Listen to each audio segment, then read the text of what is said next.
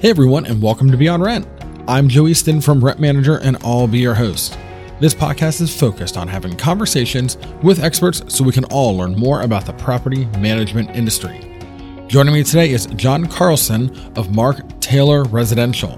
The topic today is centralized leasing and the technology that is driving this business strategy. John and his team are actively moving to centralized leasing, so he has firsthand experience in this area. So let's get to the conversation and go beyond rent.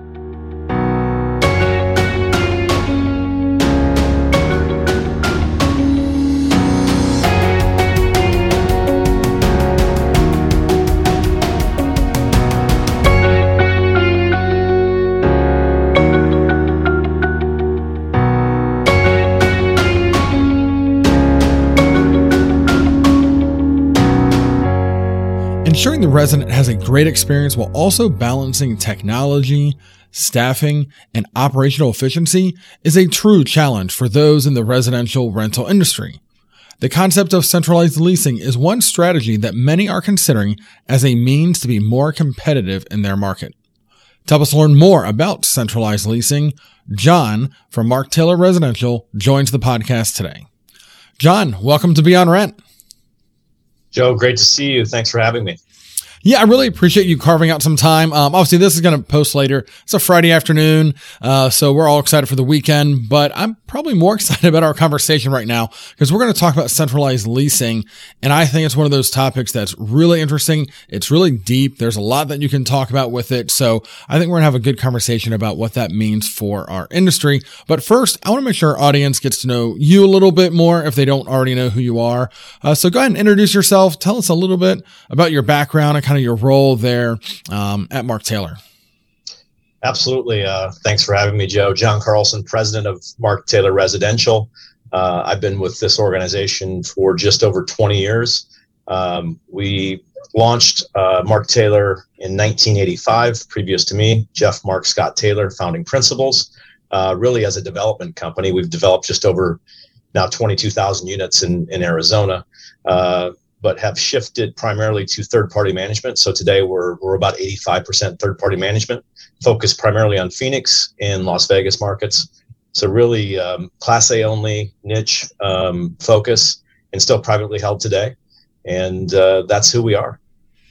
Now that's really exciting to kind of understand some of that background. Maybe we can dig a, a little bit more. Um, that shift from development to third party and kind of the focus on certain um, areas as well. Uh, a, what made you shift into third party and why those areas? Is Vegas something specific? Um. Is it just based on, you know, where you're located or your interest level? Um, what do those areas mean to you? Yeah, I think, you know, what was instilled in me in joining the company and uh, as I became president in 16, you know, I've I've worked with Jeff and Scott for many years, and we're really a data company. So, really harvesting all of the information we collect from our 22,000 units of management, and understanding, you know, how operationally uh, the world in terms of apartment living is is is working, and I think the shift really was from an evergreen perspective, meaning uh, development has cyclical nature behind it, as we all know, right? There's ups and downs, contractions, expansions, and uh, we believed at the time it was 2001 that we were we were really good at managing for ourselves. And we started to understand the landscape of other ownership groups looking for third party management. And we felt like we were the right provider for that. We could translate our owned operator skill set into third party and um, really um, focused on that from 2001 through 2005 uh, and expanded on on that through 2015 and went to a Class A only perspective. We felt like, uh, based on our brand uh, being really in Phoenix uh, specifically for that long, there was a I'll just say a synonymous understanding of Mark Taylor and luxury living. So we said Class A only. Uh, not that B and C are bad, but it really fit our brand and demographics. So um, and really accelerated our growth from that standpoint in the Class A space and felt like Las Vegas, uh, based on the data we had received from Las Vegas and, and cultivated over three or four years uh, during that time frame, that that would be our next expansion market. So uh, really, I think between those two markets, from a Class A only perspective, there's enough enough growth based on our development and scale objectives to fit our needs for many decades to come.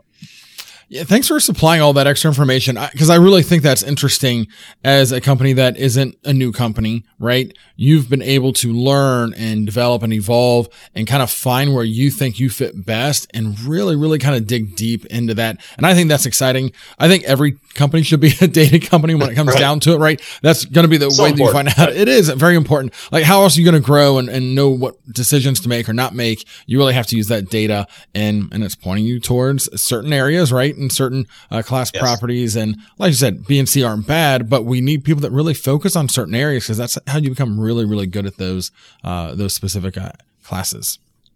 Yeah, we. I mean, to to land the plane on this, I mean, we really care a lot about how our our residents experience Mark Taylor. So we recognized from really reviews and feedback and conversations at the at the on-site level that if someone lived in a Class A and then moved to a Mark Taylor B, uh, there was a disconnect between their expectations and living experience from what they previously received.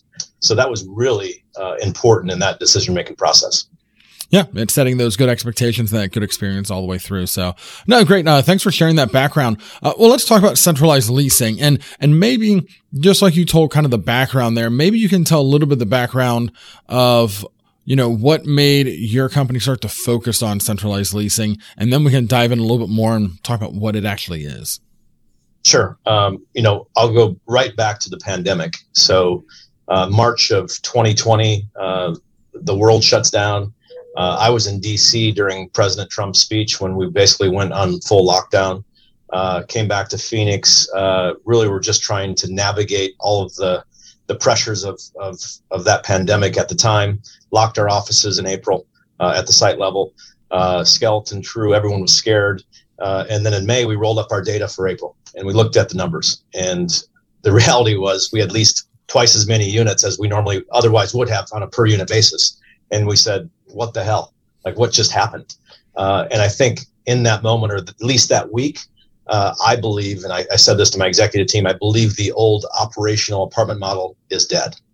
And we have to do something on a go forward basis, regardless of what happens with the pandemic. We didn't know it was going to happen like everyone else at the time, uh, but we really had to retool, uh, break down our business to the studs in terms of how we really cared for the apartment market and residents and prospects. So uh, we did that. And, um, you know, gosh, almost three years later, uh, we've gone through what I'll say is our testing cycle of centralized leasing, and now we're rolling it out uh, to a portion of our portfolio, and it's really exciting. And I and I think back to a, a quote I really love, and I, I think I've said this many times, uh, probably to you as well. But the learners are are perfectly equipped to to inherit the world of tomorrow, uh, while the learned are perfectly equipped to handle the world that no longer exists. And all I'm saying by that is, you know, I, I had many conversations with a multitude of groups in different sectors saying, I can't wait to get back to the to the norm. Um, for us, we felt like it was an opportunity. Like, let's go see what this means and pivot and really create something special long term that could not only influence our business, our residents and future residents, but also the industry as a whole. Yeah, and I think that was really wise in that moment. And, you know, it is amazing how often we continue to talk about the pandemic and kind of the impact of it. But in those early moments, everyone made really hard decisions, right? And and I don't fault anyone for saying, you know what, we're just gonna like bear down and hunker down and just try to figure out how to get through this. I, I don't, you know, fault anyone for that because that was kind of a natural reaction. But when we look back, we realize that those that took it as an opportunity to continue to learn, make some drastic changes are the ones that are kind of excelling right now, right? Because they kind of hit the ground running as, as things open back up. It really created new opportunities. And I think that's kind of a, a life lesson, right? If you're going through a difficult time, um, trying to maintain the status quo probably isn't the right decision, right? You have to continue to adapt. And while we didn't know how long the pandemic was going to uh, last and the lockdown and so forth, it seems like your team was active the entire time making decisions and deciding that we're going to be aggressive through this. We're not going to be passive. We're not just going to wait and see what happens. Right. And, you know, one of our founding principles, be better than yesterday. And we felt like that perfectly applied uh, to this portion of our business. Yep. Well, that, that was a, a good move. And um, so maybe let's define what centralized leasing is. Like, what does that mean to you and the Mark Taylor Group? Sure. And I think, you know, globally, I think we're still trying to understand what that really means uh, because you can go down several pathways. Um, you know, I can think back to pre-pandemic, and you would have may, maybe some shared personnel or a district manager, and all of those things we we we know that existed. Uh, but I think if you fast forward to today, um, you have groups trying to figure it out, like us, saying, "Okay, do I uh, over engage from a human capital perspective?" So I'm really uh, elevating the efficiencies of staff in a certain submarket sector uh, to perform more efficiently. And maybe that's just through uh, a shift in slight more, slightly more efficiencies from a human capital perspective. Or you can go to the, the extreme technology side and say, I'm just going to roll up everything through one uh, platform or technology piece and really try to streamline the experience for resident through technology only. Uh, for us at Mark Taylor, you know, we're looking to solve really four things. So it's it's lead management, it's service, meaning once you're living in the community, how do we service you? Uh, it's also you know pre-planning, turns, work orders, maintenance, all those things. Uh, it's resident relations, uh, both pre and post move in, and then really you know financial operations. So how do we efficiently create the right, uh, I'll say, environment for those four pieces of of the business to be successful? And I think what I know to be true is we've always been mostly as a sector generalist. And I'll give you an example. So, uh, an assistant manager um, of the old, I'll just say the old model uh, would be a uh, a manager, right? They'd lead their leasing team. They would be a resident liaison. Like I got to communicate and support my residents that exist there. So it's customer service. Uh, I also have to be kind of the, you know, bad guy. You know, I'm I'm waiving my five day because I need my rent check.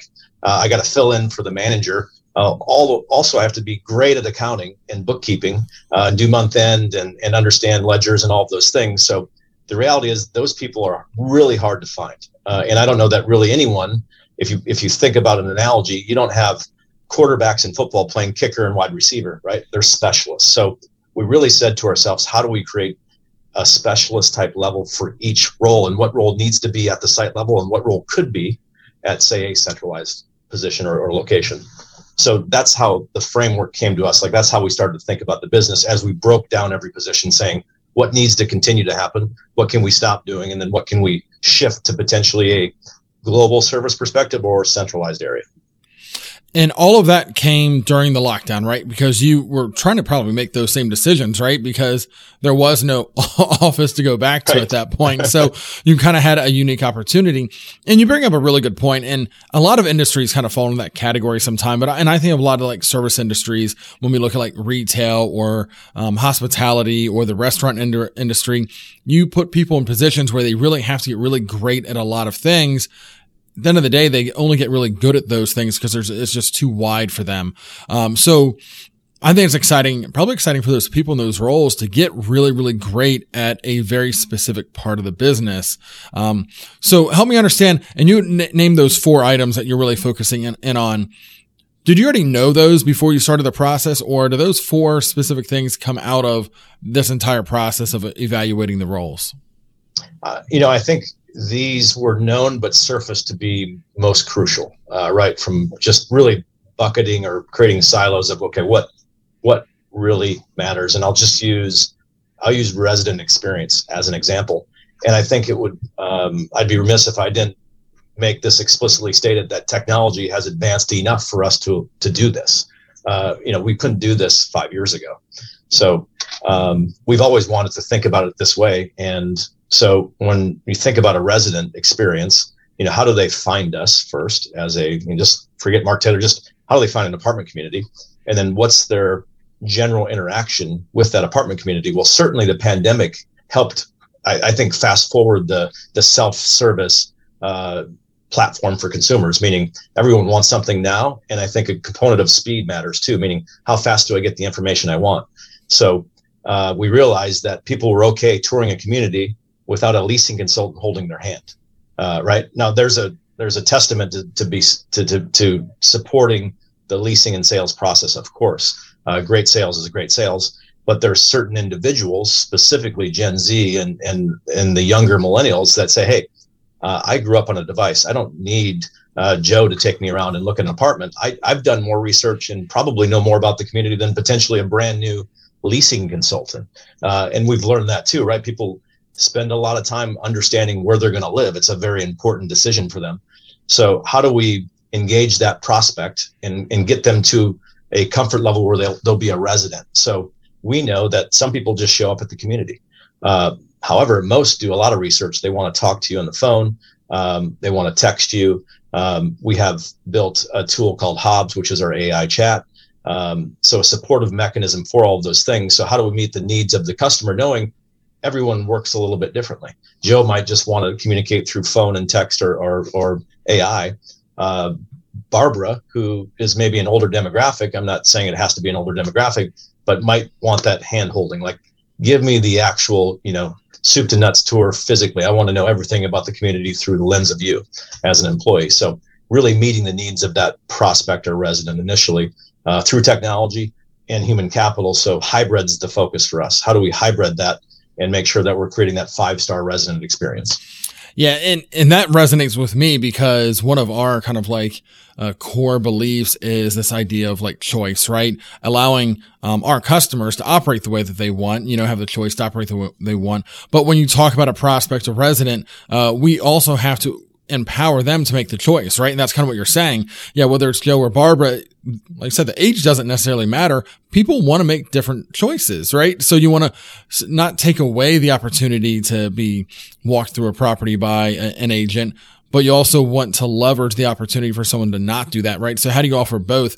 And it sounds like technology is the piece that's pulling that all together. So, you know, you had mentioned some AI. Um, what other kind of like technology categories are really driving, you know, this idea of centralized leasing?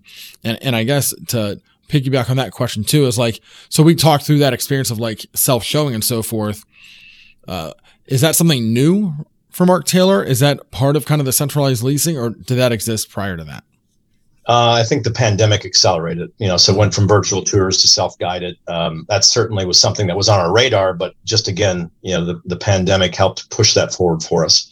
Um, when I think about, so that's a really good question. The the software component, right? So go back pre-pandemic, and you look at just take the top 10 PM, uh, you know, property management software companies, and you go down the list. I won't name names, um, but very, I'll say, monolithic in their approach. Like this is my software for this community, and you should use my stack.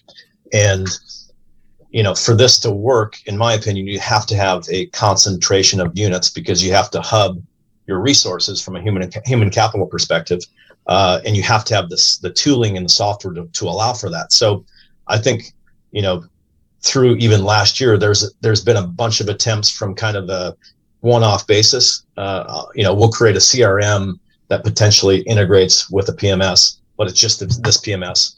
Um, we'll do this for one community only, uh, and that's how this software piece works. So for us, we said we have to build our own, right? So we we partnered with some former Amazon guys who started Union, and they really um, through the guise of us describing to them what was necessary to be successful in this space, help build with a very sophisticated tooling uh, a centralized platform.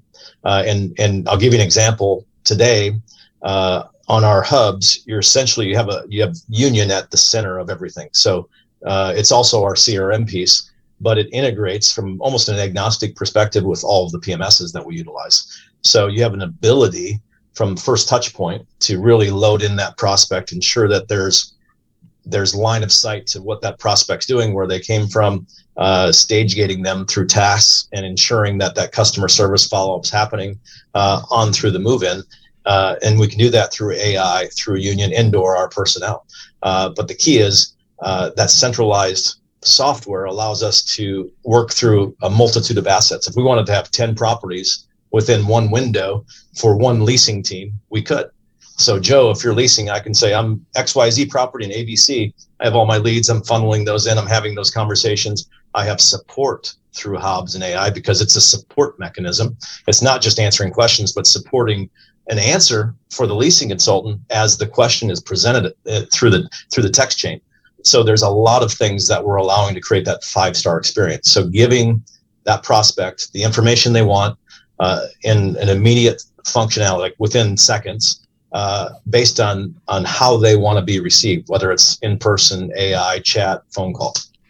Yeah. So what I'm hearing is like centralized leasing requires centralized data, right? You have to have all your data in one place and have access to that data, um, access to data has always been huge, but I don't think our industry specifically has done a great job. Like you were saying, a lot of siloed data, a lot of one off pieces of software that didn't talk to each other. You really have to have everything working together right. to be able to do that because these employees are all types of different places. And if you're going to specialize, you know, they have to be able to get to the data quickly because they might be managing many, many properties from a lead perspective, right? So they're not, yeah, they're experts on every property, but they're actually more of an expert in the process and the software and the tools that they have access to more so than anything else. And, and to your point, I mean, if, if you think about, you know, I mentioned concentration or penetration in one market, this, you know, this would be difficult if you had 500 units in Seattle and Portland my point being is I have 3,500 units in Tempe alone, Tempe, Arizona. Uh, you know, I have communities that are less than a half a mile from each other. So in in past mindset, it basically you have a wall in between the two, and you don't share staff, even though they're Mark Taylor employees owned by different ownership groups, right? So it's retraining our our brain, owners included, to say, no, no, no, these are Mark Taylor employees. Uh, if you have 15 move-ins at property ABC in one day, uh, you have two floods, uh, you have 75 work orders, but nothing's going on in property XYZ, uh, you just have a lack of efficiency. Why not have that staff assisting them through efficient matters, scheduling? Uh, we use HappyCo on the service side, so we're we're scheduling turn boards electronically. We're creating work orders electronically. It's all syncing with mobile devices, so that there's efficiencies in human capital, uh, and you can handle those units most likely with a few less people, and that's okay. Uh, it doesn't mean that there's not career paths going forward or jobs, but um, it's creating a much better experience for both the employee because there is efficiencies. Uh, they have a plan for the day or the week, uh, and the residents because they're getting the service they expect right now.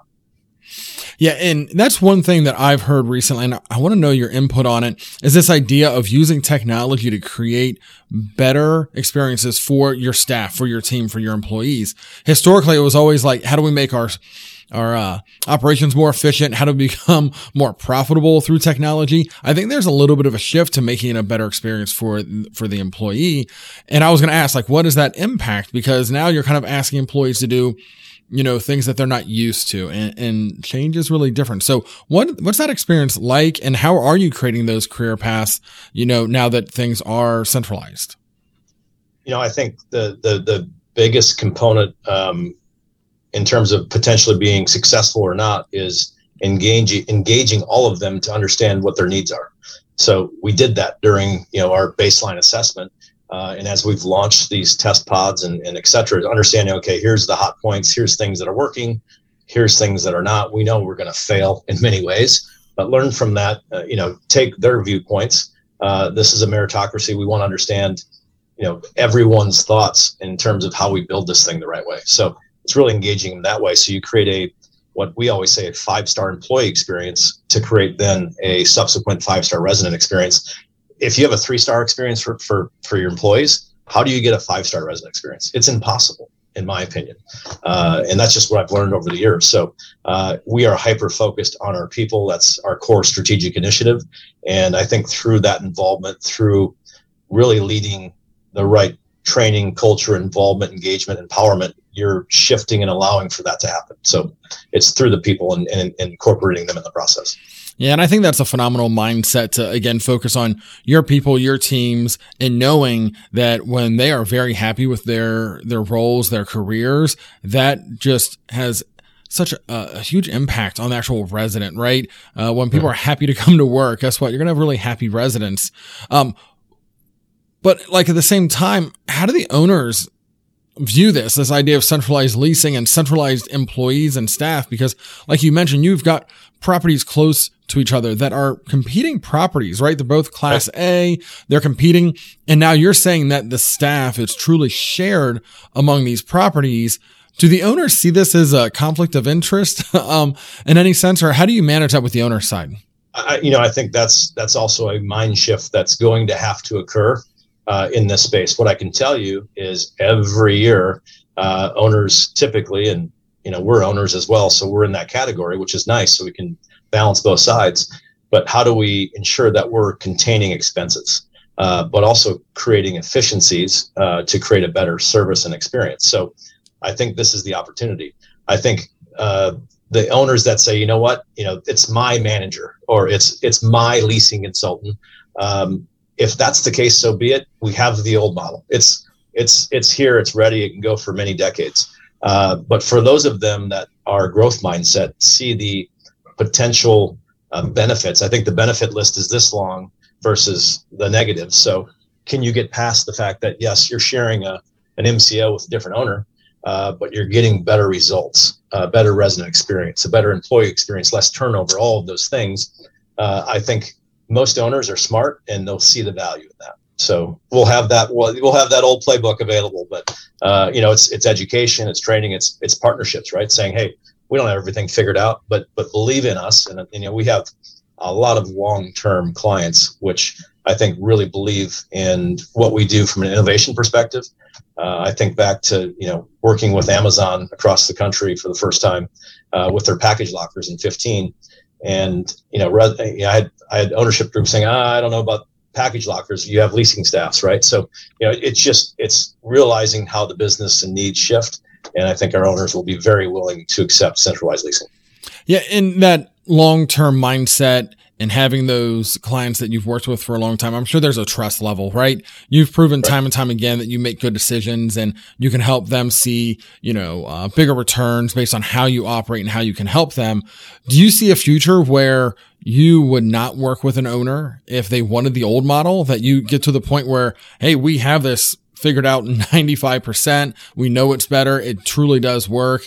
And if you want the old model, then we just might not be the right fit for you.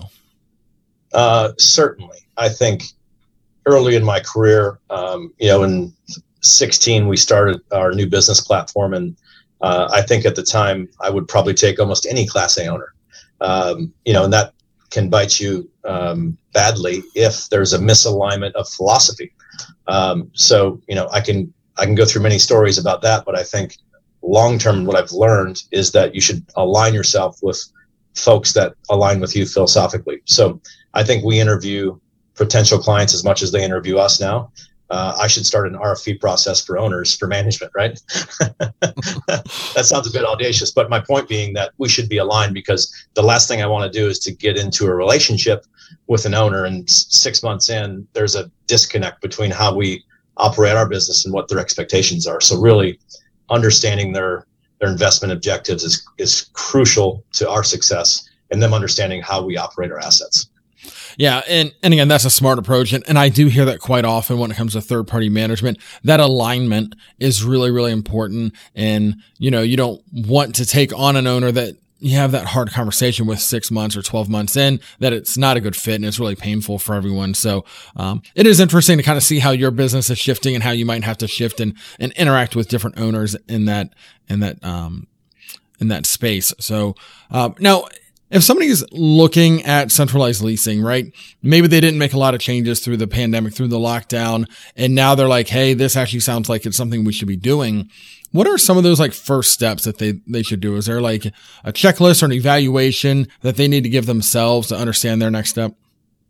Yeah, I mean, I, I, I truly believe you have to assess, you know, the the pinch points of your business. So if it is staffing and there's a lack of technology around how you support operations today, you have to understand and assess what that looks like. How do you how do you shift that from a okay, I'm heavy human capital to potentially some technology or hybrid solution?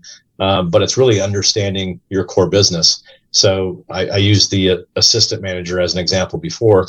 Um, if if you have you know I'll just say ten properties and you have ten different assistant managers, how good are they at whatever their job descriptions are? So uh, going granular when we when we broke down what we do and don't do or what we should do going forward back in 2020, uh, we said AMCO or assistant manager uh, okay, what do they do at the site? So why do they have to do month end, as an example, while sitting at a computer uh, in a community in Tempe, Arizona? Based on our technology, that doesn't even make any sense. Why do they have to be in the office doing that? Oh, it's because they have to take care of residents. Well, can we take care of residents in a different way? Um, so I think it's understanding how much you want to be a specialized group, how much you want to be a generalist, and at what levels within those positions, uh, and then understanding what your tech stack looks like and your capabilities. So um, I would certainly uh, engage with Union to at least understand what I think is the only true centralized office software today that would support such a venture or endeavor and understand you know what your your footprint looks like and I, I would say in doing all of that it would take still at least a year to 18 months to even get something kind of scratching the surface to roll out uh, and then additionally uh, i think you really have to and i think this is really important uh, engage your entire team you know site level to executives to ensure that they're all moving in the same pathway uh, with with the same mission and vision. Because if they're not, you're going to have people going this direction, and we certainly know there's going to be a percentage of folks saying, "Oh, I don't I don't get it, and I don't want to do it. I want to do it the old way, the way I know," uh, which just creates friction. So you want a frictionless motion because uh, you're already going to still have things happen along the way. And I think that's leadership, it's communication, it's engagement, and empowerment. If you don't do that, you will not be successful. Yeah, and, obviously there's a lot to unpack there, but the reality is, is it is a big decision, and there's a lot of these moving pieces. But that that is such a good place to start, like that evaluation, thinking through things, understanding. And I love the part about getting engagement, getting feedback. Um, it's really important that leaders are kind of thinking about that because if you don't have that buy-in, if you don't have the people that are actually executing, understand what the vision is. Like you said, they're going to be all over the place and, and a little lost along the way. So now that makes a lot Joe, of sense. You have to, yeah, you have to add to the, the demography of today. You have to think about, you know, what's our workforce of today and tomorrow. It's young millennials and, and Gen Z. They're very technology prone and uh, want to be challenged in a myriad of ways. They don't just want to go to one community and work there for five years in one position. They want engagement across the board. So, can we create a situation where a service te- technician is working at 10 communities in one submarket, uh, engaged with technology, lots of action on their phone, mobile centric. Uh, here's the next step. Here's what you do. I just think all of those things uh, have to be a focal point for us as we go forward because, you know, my age group is not going to be the service technician of tomorrow. It's mm-hmm. just not reality. Yep. Nope. Uh, that's that's a great way to end it, right? You have to focus on the future and uh, I agree. Gen Z, uh, millennials, definitely the future. You got to build something that's going to work for, for that group. Uh, well, thanks for being with us today, John. I think this is a really interesting conversation. Again, centralized leasing is impactful. It is a total shift in how you operate your business. So it can be a little scary for people. So I think what you've talked about today is a great way to get people to think differently and start to scratch the surface of what this could mean for their business. Uh, before we sign off, I want to make sure our listeners know a little bit more about Mark Taylor, what you're up to. If you want to, you know, drop in a, a website or something, they can go visit and learn more. Uh, great opportunity to do it. Absolutely. You can find me, John Carlson, on LinkedIn, of course. Uh, Mark Taylor or mark-taylor.com is our website.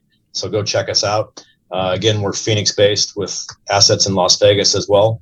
Uh, you know, we're still developing. Um, we're 85% third party management. We're consulting services. Um, we're doing a lot of things from our data specific uh, output. So, you know, I'll say consulting services from a, a, data perspective as well, not just development and management. So, um, we're excited about our growth. Um, you know, we're, we're expanding our services in many ways in these two specific markets. And really, our goal is to be infinite. Um, so the Simon Sinek lovers out there, uh, it's the infinite journey. You know, we think that, you know, we really look at our business this way. Can we be better tomorrow than we were today? And assessing ourselves from an organic perspective, we're not really into wins and losses. It's about being in business infinitely or in perpetuity. And uh, that's how we think 38 years in the business. We want to be in business 50, 60, 70 years. And, and, and that's really how we think as an organization. So check us out, reach out to me. Love to connect. All right. Really appreciate it, John. Uh, your, your, time is really valuable. And I know our listeners are really going to enjoy hearing from you and all the wisdom that you've shared today. And thanks to our listeners for joining us. It means so much that you choose to spend this time learning about property management right alongside of us. And if you enjoyed today's episode, then make sure you subscribe using your favorite podcast player. And while you're there, if you can take some time to rate, review, and share with others, we'd appreciate that. And if you aren't familiar with Rent Manager quite yet, then visit rentmanager.com to learn more or reach out to me, Joe Easton, directly on LinkedIn. Thanks again for joining us, and until next time, keep going beyond rent.